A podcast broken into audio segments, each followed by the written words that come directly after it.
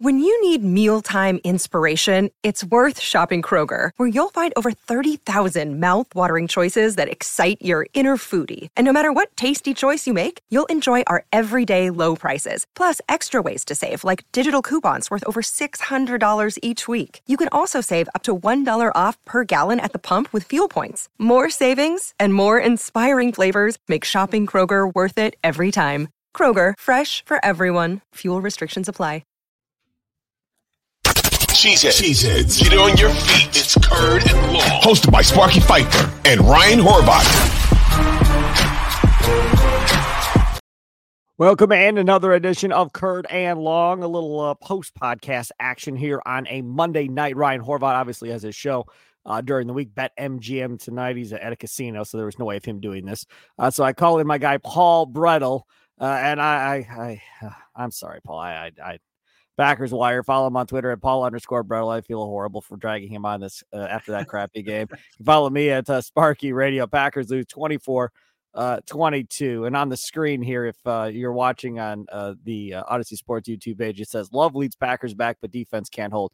Uh, in in all reality, a Love sucked tonight too. I mean, look, it, I, I know we all want to fire Joe Barry and all of that fun stuff, and is catching a lot of flack on on social media as well and, and saying, you know, he's overpaid and his special teams stink too. Everybody's under fire tonight. I, I just want to go back to two things in which you probably are not aware. Paul Bretl. Number one, the first thing is I've been saying all week when people have been talking about running the table and running this thing out, I've told everybody I heard along. I've told my friends, I've told my father, who is a diehard Packer fan, over emotional person that they're going to lay an egg in one of these last few games. Like it's going to happen. They're a young team. For whatever the reason, they're going to lose to a team they should beat. I didn't think it was going to be Monday night football because I thought the young guys would get up because it's Monday night football and be a big deal for them. But do remember they sucked the last time they were on Monday night football uh, as well against who was it? Wasn't the Raiders Monday night, I think. Um, yep. And they were horrible in that game too. So maybe Monday night and the Packers really don't jive hand in hand uh, at this point. That's the first thing. And the second thing is Ryan Horvat uh, yelled at me at the end of the show when we made our predictions because for the last three weeks, I said I'm not picking them the rest of the year to win a game. I'm just not. I refuse. Uh, and I've picked against them every week. And this week I picked the Giants at the end, and he lost his mind. You jinxed them, you idiot. You you got to revert. You can't you can't make that prediction. No, I'm making that prediction. I'm I'm just gonna go with it. They're gonna beat the Giants, and of course, then they lose. So when Horvat gets back on Wednesday, I'm sure I'm gonna hear grief about this one. Uh, but either way, uh, I, I think for me, um, I'm I'm kind of mad kind of not. I, I, guess I, I, couldn't believe how off Jordan Love looked. I, I to me that was that was the strangest thing. Like first I'm thinking maybe it's the wind. Then I'm thinking maybe it's the cold. Maybe he's having issues with his hands. I don't know. But I mean, he was just off a majority of the night, Paul. Yeah, he absolutely was. And, you know, in that early going, those first two drives, there were those three in a row inaccurate passes. And I tweeted this out and I thought that it could have been, you know, the Monday night atmosphere because we've seen throughout the course of the season, even going back to the preseason, like there was this little period for Jordan Love to get going within games before settling in, finding his rhythm. You figure, okay, it's Monday night football, but that never ended up coming. He was, as you mentioned, off the entire night. Matt LaFleur said afterwards, just the passing game in general was. And this was a breakdown of of all three phases within this Packers team.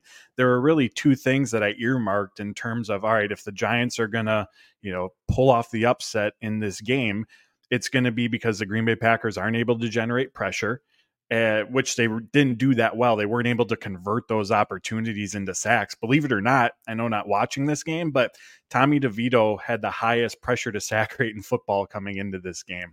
Yep. Uh, he, the Giants as a whole have given up 69 sacks this season. That's 12 more than the second most in the NFL. And the Packers, they just weren't able to to bring him down. The the edge rushers, the defenders, whoever were getting in getting towards him got too far upfield, created those running lanes, and also it, it looked like on those read option keepers that DeVito had that the Packers had not planned for that, didn't know that that was a part of this Giants offense because they did not have a game plan for that whatsoever. Special teams unit, two more penalties, missed field goal, uh, the Keisean Nixon fumble. Like it was just a breakdown across all three phases of this game. And somehow, because they're going up against a not so good Giants team, they still had the opportunity to pull out the win at the end, despite all of that. But it was there was just too many of their own self-inflicted wounds for them to overcome and it gave us a flashback to about 6 weeks ago 8 weeks ago of this Packers team that we had seen at that time I don't know who brought it up. I couldn't tell in the press conference if it was Demovsky or who it was, but somebody brought up to Love. As far as you know, earlier in the year when you were losing close games, it was the offense that couldn't get the team over the hump. And that was different Monday Night Football because Jordan Love was able to get them over the hump. The first touchdown pass to Malik Heath that they ruled incomplete. And then the second touchdown pass to Malik Heath, it was an unbelievable play. Like he wasn't mm-hmm. even in the end zone. He just reached over as, as he caught that ball to give him the touchdown. But they were able to complete that. And if you go back to Aaron Rodgers' first year as a starter, that was the theme. Well, they only won six games because he kept giving them the lead and the defense kept giving it up, and they would have won more games had their defense been any good at the end of football games. And I had no faith that they were going to hold them from not getting a field goal. I, I, had zero faith that that was going to happen unless Saquon Barkley fumbled the ball all by himself again. I didn't see that happening. Uh, but how much of a, of a confidence builder do you think that really is? Even though they didn't win the game, to be able to rally back like that uh, and take the lead with a minute, what was it, 33 left, I think, to go in the game. As far as for the young wide receivers, for Jordan Love, and probably even more so for Malik Heath, uh, getting that second chance at a touchdown. Yeah, I think that's huge because, like you mentioned, there had been several instances early and middle portion of the season where they weren't able to come up with those scores. And this is a second time in four games. Uh, Jordan Love did, and the offense did this against the Chargers as well. So I think that in itself shows the growth. And also, just quick side note the the message that Love has had to these receivers all season long that he keeps reiterating in the locker room when we're around him is that regardless of what happens to play before, keep your head up because I'm coming back to you. And I think that those back to back throws to Malik Heath were prime examples of that. It was uh, first off, those were two, despite how poorly the game had gone for Jordan Love, those were two extremely impressive throws by him in a clutch moment of the game. Don't want to overlook that. But Malik Heath, you know, it was a the defender came up from behind him to break up the first pass. Love goes back to him the very next play. I just thought that that perfectly embodied, you know, everything that he's been talking about to these guys this season and the confidence that he's instilling in them. So I thought that that was great in terms of just the overall growth for this offense. And we can look at the defense obviously for their their breakdown on that final drive, the big uh, rushing plays to Tommy DeVito that they gave up in this game, but they're also part of the reason why the Packers even had this opportunity to come back to begin with. The the heads up play by Carrington Valentine and the defense to pick up that fumble and we'll give the referees a little credit for not blowing the play dead to at least give them the opportunity to run the ball back. Uh, the Jordan Love had the interception, the fumble, you know, that the defense didn't allow any points off of those turnovers in the first half. The Giants started with the ball at the Packers 32 and didn't end up with any points. So I'm not sitting here saying all this to absolve the defense of their performance. They gave up another 200 yard rushing performance to an opponent. That's the fourth one this season. There are plenty of issues that need to be addressed on this unit. But my point being, it all goes back into that everything about this this this game for the Green Bay Packers in each phase went horribly wrong and there were some some aspects of it in each of the phases as well that went right and that gave the Packers the opportunity to be in the position that they were in to try to win the game at the end.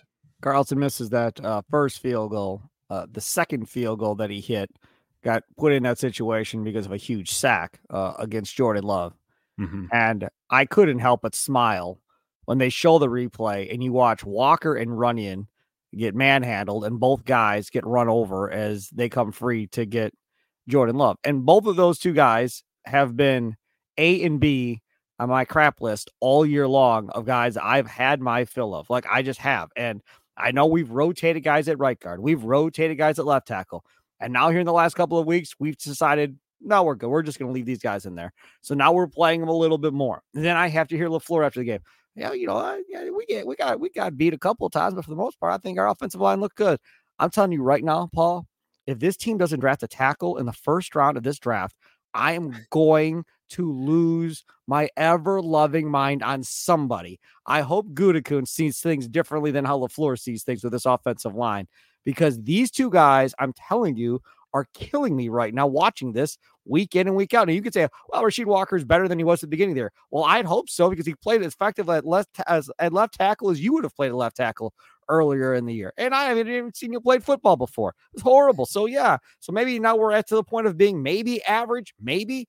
But again, in, in those big moments, my God, man, it just drives me nuts.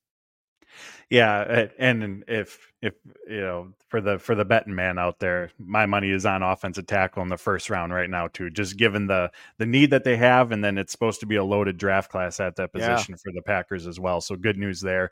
But like you said, Matt LaFleur said that they seem to hold up okay for the most part. You know, the Giants threw uh, a ton of blitzes at them, which isn't new. The Chiefs did that. The Chargers did that a few weeks ago. That's what Wink does. that's what he does. Everywhere he's been, Michigan, mm-hmm. here, wherever he's been a coordinator, that's what this dude does. Regardless of what he's given for personnel, he's still blitzing. If he had the Packer personnel and he was coaching the Packers, he'd do the same damn thing. He would. Mm-hmm. And one of the interesting aspects of this game for me was the the chess match between LaFleur and Martindale because the Packers put on tape last week how they're going to handle blitzes with that Kansas City defense, and the, the Giants are coming off their bye week. They've had two weeks to prepare for Green Bay. You knew that they were going to throw different looks at the Green Bay Packers in terms of how the they were going to respond to them. I think one thing that Matt LaFleur could have done differently is lean on the run game specifically between the tackles more often earlier on in the game. I felt that there were instances where they either got away from that despite the passing game not working, or especially in that second half when the Giants very much were sniffing out those behind the line of scrimmage plays for Jayden Reed. LaFleur kept going to those, but between the tackles, AJ Dillon, Patrick Taylor, both combined averaged almost four and a half yards per rush on the season. This was a Giants defense allowing almost five yards per carry this year, like that's where the opportunity was. And when your passing game isn't working, I thought specifically between the tackles, there was more opportunity for the Green Bay Packers to lean on that early on, which, as we saw when they did find some success, kept them ahead of the sticks. Because when things went south in this game, it was, uh, you know, an incomplete pass on first down or maybe a Jayden Reed run ends in a five yard loss or a penalty. And they were in those second and third and long situations. And that through the early and middle portion of the season was what spelled doom for this offense. Through that part of the season, if it was second and 10, you could basically you basically knew a punt was coming. Yep. But part of their surge over the last 5 games is they've been really good on first down or much improved, I should say, on first down. You're in second and six, second and five. That opens up the entire playbook for you. You can run the ball, you can pass the ball, keeps the defense off balance and guessing. But tonight, the Green Bay Packers got into way too many scenarios where they were in second and third and longs, uh, allowed that pass rush, pass rush, those blitzes that Wink Martindale dials up to tee off on this offensive line. And in general, you know, part of the reason why the offensive line didn't look as good, at least on the initial viewing, is because Love also just in general was uncomfortable.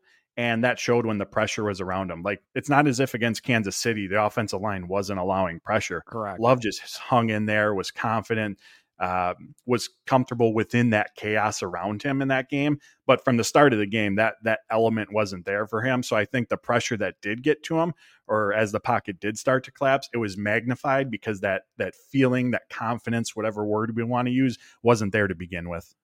Tom Paul Bretl again, Packers Wire. Follow him on Twitter at Paul underscore Bretl. You can follow me at Sparky Radio. Take a quick time out, come back on the other side.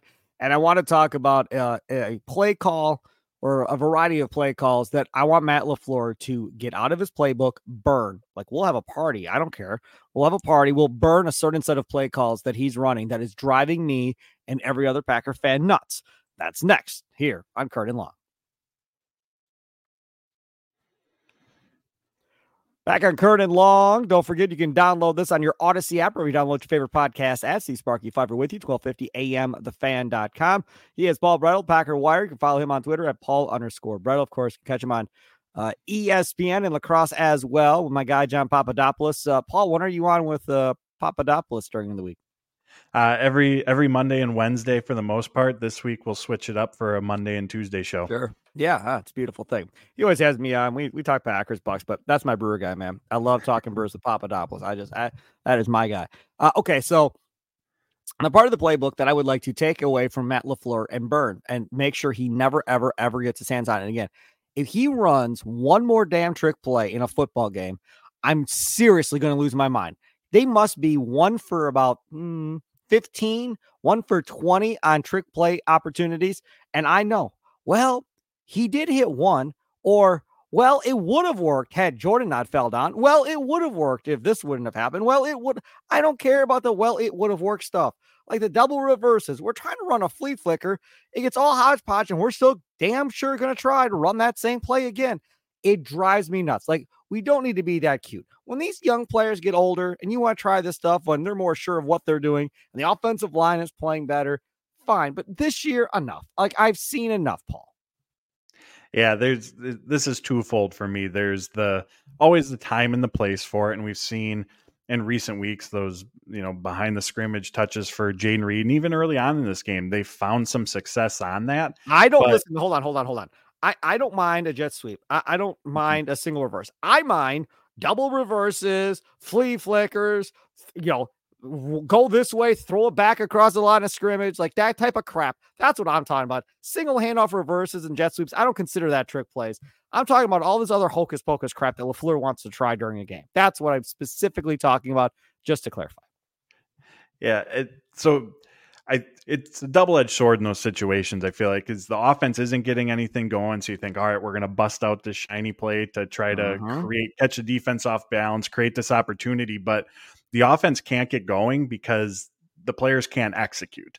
So now you're asking them to, you know, go beyond what their normal responsibilities are that they're already struggling with, putting different elements on their plate that I'm guessing isn't a huge part of the practice plan each week, and now ex- asking them to execute on those added responsibilities. So I can see you can see kind of the thought process behind it in terms of trying to catch them off balance, all that stuff. But again, from an execution standpoint, when you can't do the little things right, asking them to you know all 11 players to then go do these additional tasks it's just as we saw not going to end well when things in general just aren't going well for the team. What about penalties for this packers team? I i saw a lot of people on on on uh, twitter talking about well you know this has been issued all year. They haven't been able to figure it out. I don't know. I feel like the penalties have gotten better in the last three or four weeks. I feel like they're not nearly as bad as they were during that stretch where they were losing games couldn't get out of their own way. Uh, and tonight they reared their ugly head in every phase of the game with just a bunch of boneheaded penalties tonight.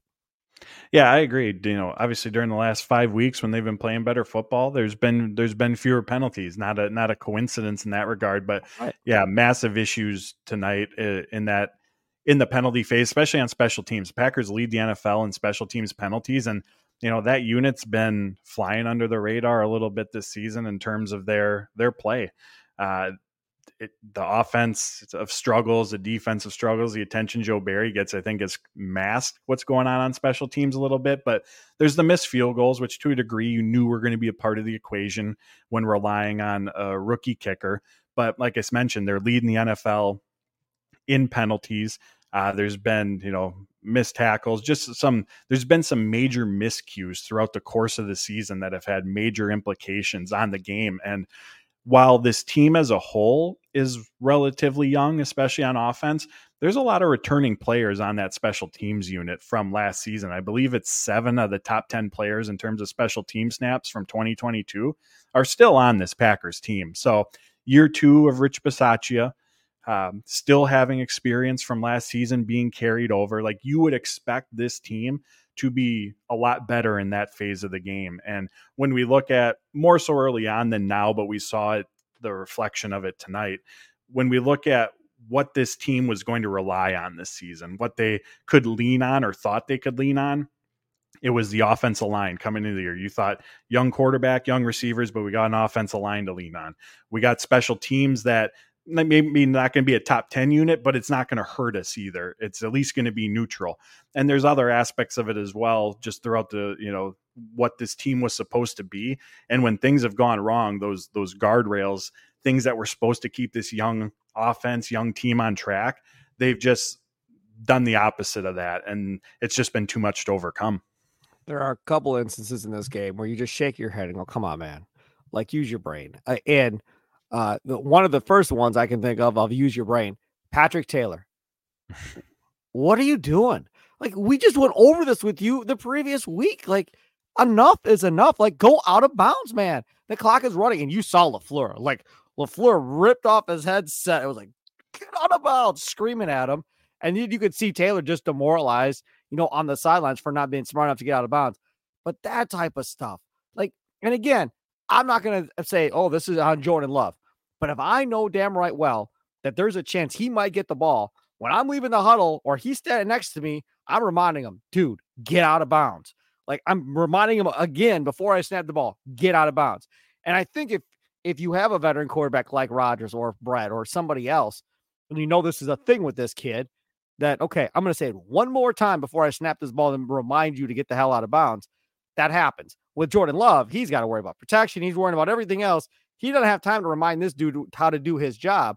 Uh, so this is an instance where maybe you know that first year starter being there maybe hurts you a little bit, and then also Patrick Taylor's not a rookie. I mean, he's been here for a mm-hmm. while. You've got to know that. You've got to know better than that. Yeah, like that's a perfect example of that just on Patrick Taylor. That's inexcusable. And there were just a lot of things like that. Uh the the Anders Carlson kickoff at the end of at the end of half after they got the points, like that should have gone out of bounds. The Giants saved them. The fourth and two or three that Dontayvion Wicks ended up picking up, like again as a rookie. I know he's a rookie, but they've said this in the locker room like we're in week 10 11 12 13 you're not rookies anymore like you have to know to run that route beyond the the first down marker so it's not in question. Like that was a pivotal moment right there. Like it went from the giants taking over at midfield to all of a sudden the packers put together a scoring drive. Like there was just uh, so many of these little miscues along the way that when they add up they become nearly insurmountable. And again if it wasn't for the packers going up against a giants team that had quite a few self-inflicted wounds of their own the Saquon Barkley fumble tripping over the turf monster the crazy. punt the punt that just the Giants uh, special teams player didn't know where the ball was and it hit him. Like those were yep. gifts given to the Green Bay Packers, and without them, the the the ending that ended up happening doesn't even matter because without those, they're not even in the game at that point. It took the Giants handing the game back to the Green Bay Packers to even have the opportunity to go win this game.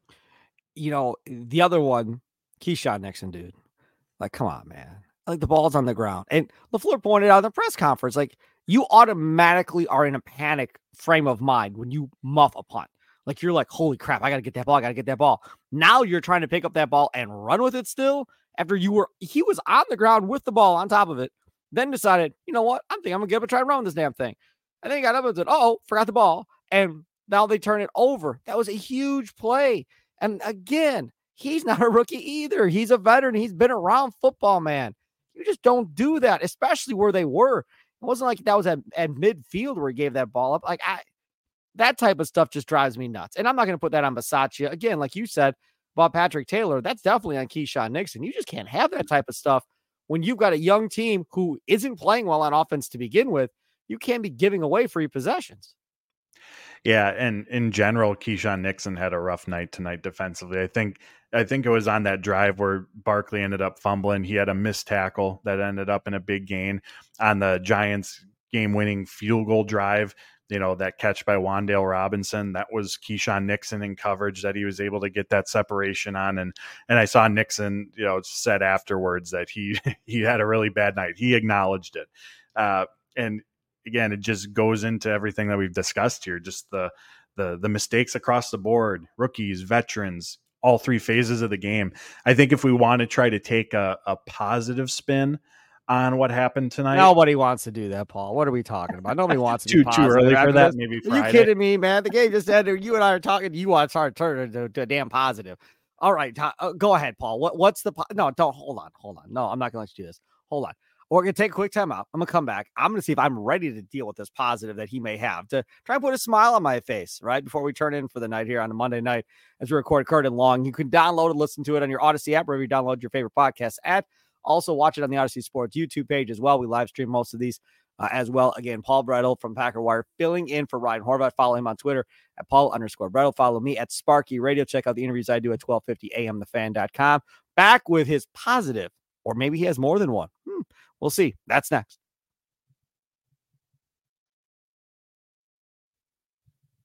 Back on Curd and Long, Steve Sparky Fifer along with Paul Bretl. Follow him on Twitter at Paul underscore Bretl, Packer Wire.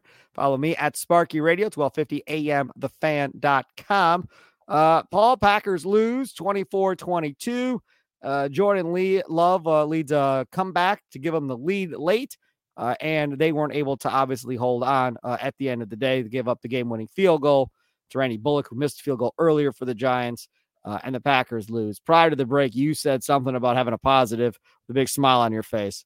I'm guessing the positive is we didn't spend our money to go to that game. Maybe that's the positive. Uh, what what do you got? So I have zero positives from what actually took place on the football oh, field. Man, that was a great tease though by you. That was good. Okay. but looking forward, perhaps how this could turn into a positive for the Green Bay Packers is as a young team, maybe this becomes one of those moments where you kind of recenter. You know, they've been on a really hot streak as of late, as we all know, playing really, really good football. And who knows, with a young team, maybe you think, all right, this is just who it, how it goes. This is exactly. who we are right now. Perhaps this was a good grounding moment, a little, I don't know, back to reality, for lack of a better term, refocus and hit these last four games hard. Uh, not that they hadn't been before, obviously, but with a maybe with a different thought process behind it in terms of all right, regrouping, resetting, and then moving forward from there. So we'll see if that happens. Who knows if that's even a, a uh, you know a possibility or you know something that could take place. But I think that there could be that opportunity moving forward from this. Again, from the game, there are not really many positives to take away, but looking ahead, maybe something positive will come from it. I, I think a positive is how well Jordan Love played when he had to play well Mm-hmm. He figured out how to make some big throws in big situations. That's obviously a positive. I agree with you. If Jordan Love doesn't come back and play really well against Tampa Bay this weekend, I will be stunned because I, I really think he'll come back and play well. I don't know if Jones or Watson will be back, but I think he comes back, plays really well against Tampa Bay. That was the game I thought they were going to stumble. I thought they'd beat the Giants on Monday night, and then the one game they would stumble the rest of the way out would be Tampa, get upset at home, and then figure things out and finish strong uh, on the way up. Now we'll see what happens. I want to talk about that last drive because uh, we haven't talked about it with the Giants, saving it for last. I, I, I don't know as much as most people. Obviously, I'm not saying I do. I'm a Packer fan that gets a microphone. It's a lot of fun. I enjoy it. But damn, man, you you had to hold them to a field goal, and you look, and it was like he was playing the defense in the first quarter. They're playing five yards off the line of scrimmage, giving up everything that they wanted. I mean, it was pitch and catch. I mean, there was no contested catches pretty much that entire drive. That was absolutely remarkable to me that that's how they chose to play this thing. Kind of like they had a seven point lead with 30 seconds left and they were just going to let you throw, but they weren't going to give up anything deep. That was kind of what it looked like to me. Again, I'm not a defensive coordinator, I'm not a scout, but that's how it looked like to me. What did it look, look like to you? Yeah, it was you know way too many easy completions, as Matt LaFleur said, too many chunk plays given up, and the the Joe Barry defense, regardless of whether it's Patrick Mahomes or Tommy DeVito, Kenny Pickett that you're going up against, it's the same style of defense that we see for the most part each week in and out versus recognizing, hey, we're going up against a third string quarterback a quarterback who's taken a ton of sacks this season, even though we haven't been able to get him in this game specifically. We're going up against a quarterback who performs really poorly statistically when under pressure.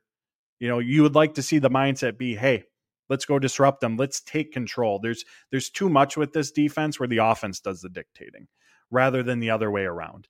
And you thought that that could have been one of those instances where the script flips a little bit. The Packers do the one to try to do the disrupting. And hey, at the end of the day, if you take that aggressive approach and he, Tommy DeVito connects on a downfield pass, I guess you tip your hat at the end of the day. But, you know, at least it feels like in that way you're going down swinging. Now, with that said, this is on the players too. I know it's, you know, Joe Barry always gets the finger pointed at him, but it's on the players as well. It's not the right of, finger you want pointed at you either. in terms of the in terms of the execution. Like we mentioned, the the uh, Wan'Dale Robinson catch, like Keisean Nixon was completely thrown off of that route. Uh, some of the big runs by Saquon Barkley as well. There's some missed missed tackle opportunities. So it's it's one of those things where it's it's everyone. And you know, I know that's not always the answer that we want, but going back to your point, I definitely think that if there was an instance against this Giants team that struggles to put up points, that it struggles to function when under pressure, you'd think that would be the instance where you see uh, maybe not over aggressive, but a, a, less passive version of this defense. What What about the defense as far as we've talked about all night, not getting pressure. Did we expect more from Rashan Gary? Should we have expected more from Rashan Gary? Should we have expected more from Kenny Clark to be able to bust through and do something? I mean, Slaton busted busted through and was like there at the handoff and still missed the dude. He was there so early, so he had a moment or two, I guess, in the game. But for the most part, there was nobody really coming free throughout, and I don't remember them blitzing a corner. I don't remember them really bringing a safety and a delayed blitz or anything like that. Uh, it just feels like they were kind of relying on four or five guys all night to try and get home. And they, like you said earlier, would get pressure, but they wouldn't contain. And then the dude would take off up the field uh, every time he had the opportunity, that being DeVito. Yeah, I think that was one of the most disappointing aspects of this game. Like we mentioned earlier, statistically, this is one of the worst offensive lines in pass protection in football. Like, even if they are just rushing four or five, like Preston Smith, Kenny Clark, or Sean Gary, you would think that those guys would have a higher opportunity of success of getting home and disrupting DeVito compared to what they actually did. Now, what I will say, up until that final drive where Barkley had the fumble, they did do a good job of containing him. I think for most of the game, he was averaging two, two and a half yards per rush. Like that part, they did do well in, whether he was trying to go outside, up the middle, they did a good job in run defense in that way like I said earlier, the DeVito read options they had no no answers for whatsoever but they did do a good job of limiting Barkley, which coming into the game, if you would have told me that, I thought that there would have been a pretty good chance of success for this team because I would have I was operating under the assumption that if you can stop the run, you put Tommy DeVito in second and eight, third and twelve, you let this Packers defensive front get after that offensive line. I thought that there was going to be a huge opportunity for sacks, but that pass rush group just didn't come through with those opportunities. I will say this another positive I just came up with here because you inspired me if Musgrave doesn't get hurt, we don't see Tucker Kraft do what Tucker Kraft's been doing here the last couple another weeks. Another good one. I mean, another Tucker Kraft again coming up. And I, I laughed because Tucker Kraft a couple weeks ago said, Hey man, I can do this. Like, ain't nobody everybody thinks I can just run block. I can do this. Just give me the ball. I'll show you what I can do. And I laughed. I was like, All right, dude, you got some confidence. Let's some swag. Let's see what you got. And he showed again, man, big plays coming up in big moments. And and I think it was Aikman. And by the way, I am so glad they're off of Fox. I can't stand those two. Um, but it, I was hoping for Orlovsky, and of course he he gets the Dolphins game, so I'm stuck with these two knuckleheads. Uh, but he made a good point. He's like, man, when Musgrave comes back, you put him with this dude, with all mm-hmm. these young wide receivers. This offense is going to be something in another year or two. I totally 1000% agree, providing they can find out, figure out who the running back is going to be. I'm assuming that person's coming in the draft, uh, and then get a tackle and maybe another offensive lineman. This offense could set up to be really, really dangerous going forward here in the next year or so. Yeah, I mean with Tucker Kraft, you can just see his his confidence blooming right in front of us, and obviously we all saw the big passing ca- or catch and run. But on two of those uh, Jayden Reed runs, you know he threw key blocks to help Spring Reed on those. His confidence as a pass catcher, as a as a blocker, is just growing immensely. And I spoke to him about two weeks ago now in the locker room and just asked him, all right, between training camp and today, where we're at, like what's been the biggest growth aspect for you? And he just chalked it up to confidence. It's just the reps that he's getting over and over and over again. And uh, a better understanding of what he's supposed to do, where he's supposed to be. And this is collectively for all these young guys, understanding where everyone else around them is supposed to be and what they're supposed to be doing. There's the there's the playbook on paper and then there's the playbook when how the defense defends you. How do you react to that? How do you still run your route cleanly? How do you still create separation when the defense gives you a new look, when the defense is more physical with you? And this tight end group, these receivers as a as a as a unit, they're they've become much more, you know, uh, much more adept at making plays on that second part when the defense is throwing those different things at you as part of their development and looking at where this offense can go like one of the big things that they have going for them right now is really on any given play Jordan Love can throw the ball to anyone. Like there isn't they don't have that go-to guy in key moments at this time but what they do have is four or five guys who on any given play could get the ball and have the opportunity to uh, make a big play out of it. And for a defense, that's really, really stressful. When you can't key in on one guy or even two guy, forces you to defend the whole field, creates better spacing, and then there's just more opportunities for everyone out there. And on top of that, you couple that ability with just the versatility that this that this uh, running back, receiver, tight end room has. And it just feels like there's endless possibilities for this offense in terms of what Matt LaFleur has them to do, how they go about executing it. Uh, guys interchanging roles, moving around the formation. And so those two aspects, those two elements should have Packer fans really, really excited. Now, of course, as we saw tonight, still growing pains, still learning curves to navigate through with a young unit. I think he wants it to be Christian Watson. I think Jordan Love wants Christian Watson to be his go-to mm-hmm. guy.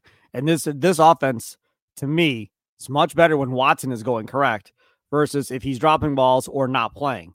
Uh, they just they approach everything differently. Uh, so I think he is a huge factor in all of this. But I'll I'll say this too: Matt LaFleur is going to get an off season where now he knows Wick's strength, he mm-hmm. knows Malik Heath's strength if he's back. You know, he knows uh, Doubs a little bit better at this point. He knows how fun Jayden Reed can be. He knows Musgrave and Kraft a lot better and what their strengths and weaknesses are. Now you can really dive in and go, okay, now I know what I've got talent wise, strengths and weaknesses. Not because coming in, he had a lot of question marks.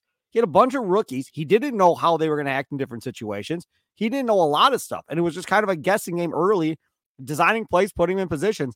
Now he can design packages for certain guys and really let them get into the groove in, in certain situations, I think, Paul.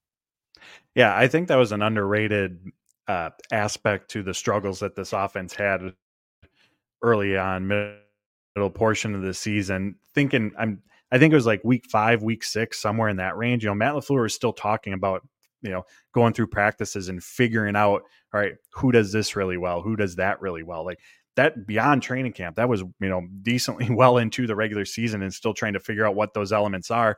And then there's also, too, you know, the Chiefs game, I think, was a prime example of just the variety of formations, the personnel groupings, the motion, the misdirection. Like you have to build up to that. You know, the guys have to be comfortable with their primary responsibilities. And when executing on that, you can go, all right, here's a little bit more. Here's a little bit more, and giving them more and more to do.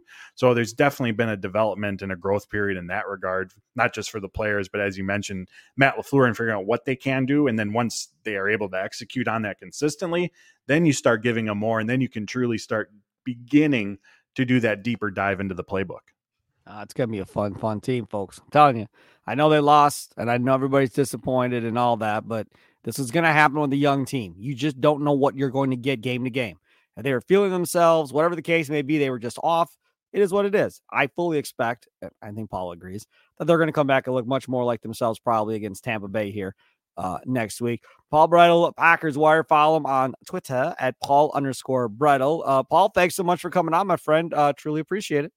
Thank you, Sparky.